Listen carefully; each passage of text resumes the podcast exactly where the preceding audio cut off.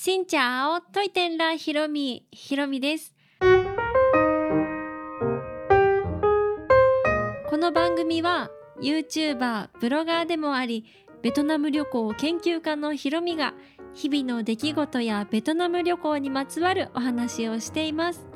毎週月水金に各種ポッドキャストとスタンド FM で配信をしています。今日はですね先ほど3ヶ月いや4ヶ月ぶりぐらいの YouTube のライブ配信をしましてそれを終えたところでございます。このラジオは月曜日だと思うんですけど前日の日曜日の夜に今撮っています。それで久しぶりのライブ配信ということでですねとてもこうドキドキしながらやったわけなんですが今回は皆様にご報告ということで私ベトナムヒロミは今お腹に赤ちゃんを授かっております。そんなご報告を兼ねた生配信でございました。いつ皆さんにご報告しようかと思っていてまあ年明けたぐらいからねずっとやろうやろうと思っていたんですがこうなかなか自分の中でタイミングがつかめずやっと皆さんにご報告ができたという感じです。たくさんの方からおめでとうのコメントをいただいてそのコメントを見るたびになんかとても温かい気持ちになります。皆さんどうもありがとうございます。私はベトナムもそうですし旅行というテーマも取り扱って YouTube を発信しているんですがまたねこう無事に出産をして子供が赤ちゃんが生まれてきてくれた時にはまたね旅行を赤ちゃんと赤ちゃんと？こう子連れでねどこかに行くっていうこともまあどうなんでしょうね。今みたいにはフットワーク軽くいかないかもしれないですがそれでもそういう子供を連れて旅して思い出を作りたいっていう方もたくさんいらっしゃると思うのでそういった方の見本になれるような旅がねできたらそういうのを発信もできたらなと思っています。私は現在妊娠7ヶ月を迎えたところで順調にいけばね今年の6月頃に出産予定となっています。初めての妊娠そしてまあ出産を迎えるということでもう何が何やらね全く分からずそして分からないとねとにかく不安でもう大丈夫かな大丈夫かなっていう日々を送ったりもしていたんですがあっという間に7ヶ月に突入をしました。最初の方はねつわりがとっても辛くて2ヶ月半ぐらいかな。もうとにかくねしんどかったですね。私の中のつわりのイメージはこう上って一時的に辛くなってまああとは普通みたいなたまに上ってなるのかなっていう感じのなんか勝手なイメージが吉本新喜劇のイメージがねあったんですが実際は朝起きたらもう吐き気に襲われ夜寝るまで気持ち悪い。でも寝てる時が一番楽みたいな感じで飲み物も飲み物はねお水とかだったら飲めてましたけど食べることがね全然できなかったですね。私サラダとかねすごい好きなんですけどサラダが食べれないレタスが食べれないこれなんだろうと思いながらでもなんだろうって思う余裕もないしわあ気持ち悪いと思いながらもう起きてる時間が苦痛で苦痛でうんこの気持ち悪さをねいつ抜けられるのか本当に終わりが来るのかって不安になりながらネットを見たりしてどうやって皆さん過ごしてるんだろうとか YouTube で先輩ママさんの体験談を聞いたりとかもうそういったなんかそういう皆さんのなんか頑張ってっていう私も乗り越えたから頑張ってっていう言葉を心の支えにして生きていました。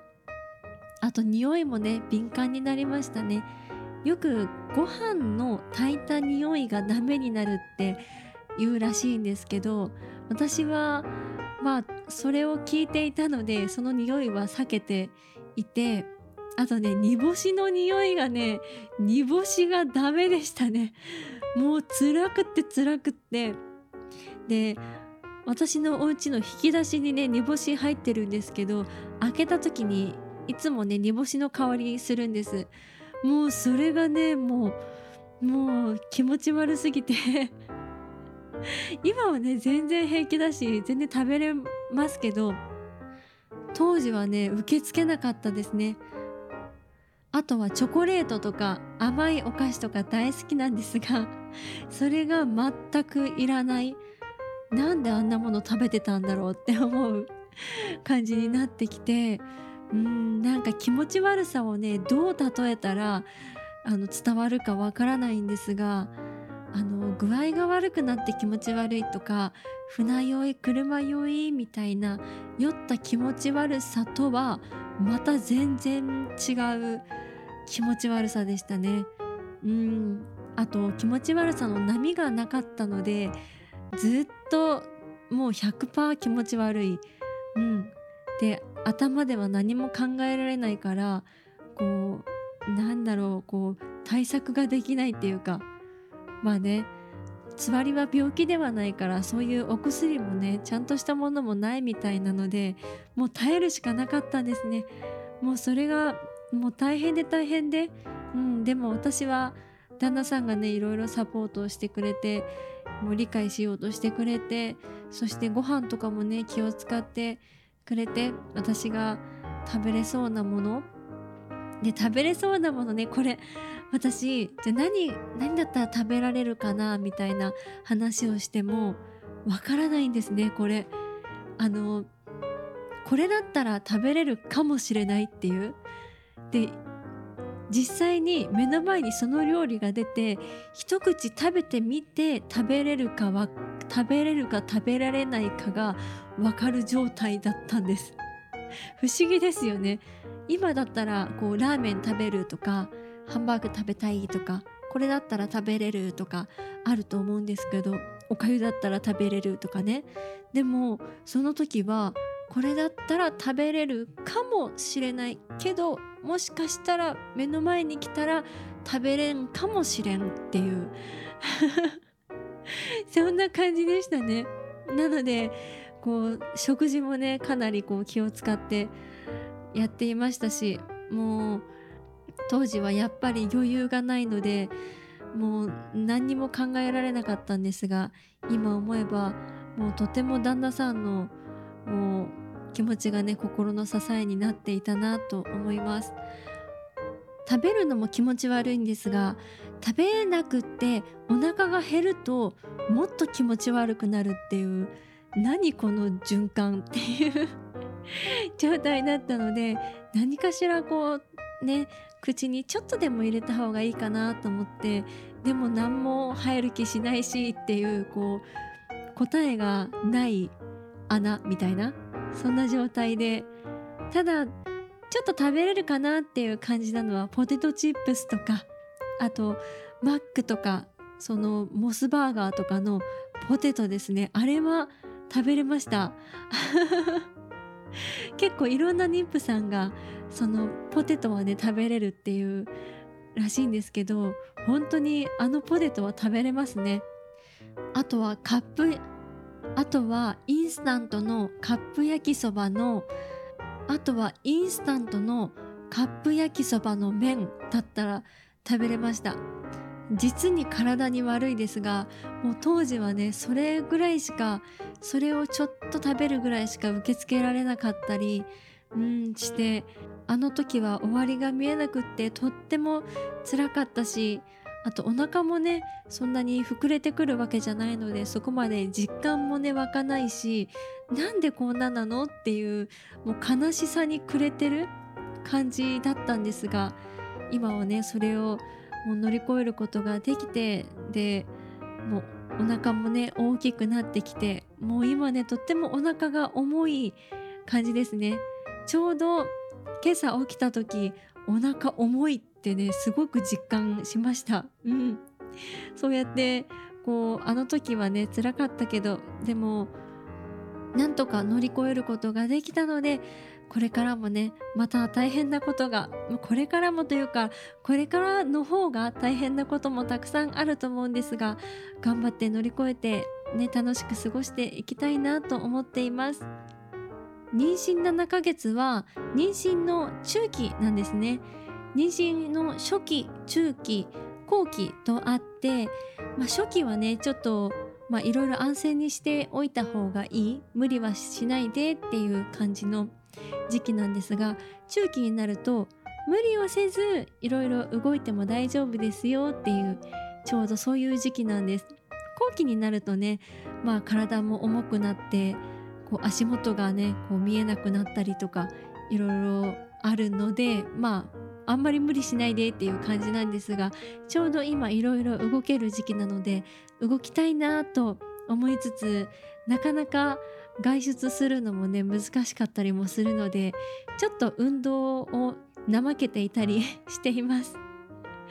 で妊娠している時って体重管理ってとても大切みたいなんですね。私はお医者さんから説明を受けたわけではないんですがネットとかね今いろんな情報で溢れているじゃないですかあとはマタニティのアプリとかあってそういうのを毎日見ていると体重制限は何キロにしましょうとかね。あとはマタニティのアプリを見ていると体重はどれぐらい増えるのはいいですけどこれ以上は気をつけてねとか結構書いてあるんです。つわりの時にほとんど食べられなかったのでつわりが明けた嬉しさから徐々に食べられるようになってつわりでまあ結構痩せたのでね痩せた分ももう食べれるとか思ってたらやっぱり体重結構増えますね。あのいろいろねエネルギーとか栄養素とか自分の栄養は全て赤ちゃんに優先されていくのででママも栄養を取らなきゃとかねそうやっていっぱい食べていくしもう食欲が増して増してもう妊婦さんはねめちゃくちゃ増す増しますね。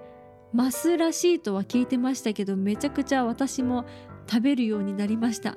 妊娠前よりはるかに食べる食べる。もうおやつタイムもねもう甘いもの欲しいって毎日思っちゃうまあ、毎日食べちゃうんですけどそんな感じで順調に体重も増えていってて今ちょっと制限しなきゃなと思っているところです。妊娠期間は気をつけなければいけないことがたくさんありますがそれもこれも赤ちゃんのためであり自分のためでありまあねこのマタニティ期間を楽しく過ごすためのものでもあると思います。こうやって赤ちゃんがねお腹の中でこう新しい人間がこう生まれてくる宿ってくれるっていうこの瞬間っていうのは今しか味わえないしこんなに赤ちゃんと近くにいる期間なんてね今しかないと思うので残りあっという間の4ヶ月ぐらいなのかな？の妊娠期間マタニティ期間も楽しんで過ごしたいなと思っています。そんな感じで今回は大切な赤ちゃんを授かりましたというお話でございました。この配信は毎週月水金各種ポッドキャストとスタンド FM で配信をしています。私の日常の話や旅や YouTube のこともお話ししていますが皆さんからのレターや質問やメッセージなどそういったことについてもお話やお答えしたいと思っていますのでよろしければ概要欄のお便りフォームからスタンド FM の方はレターから送っていただけると嬉しいです。それではまた次の配信でお会いしましょう。変がプラ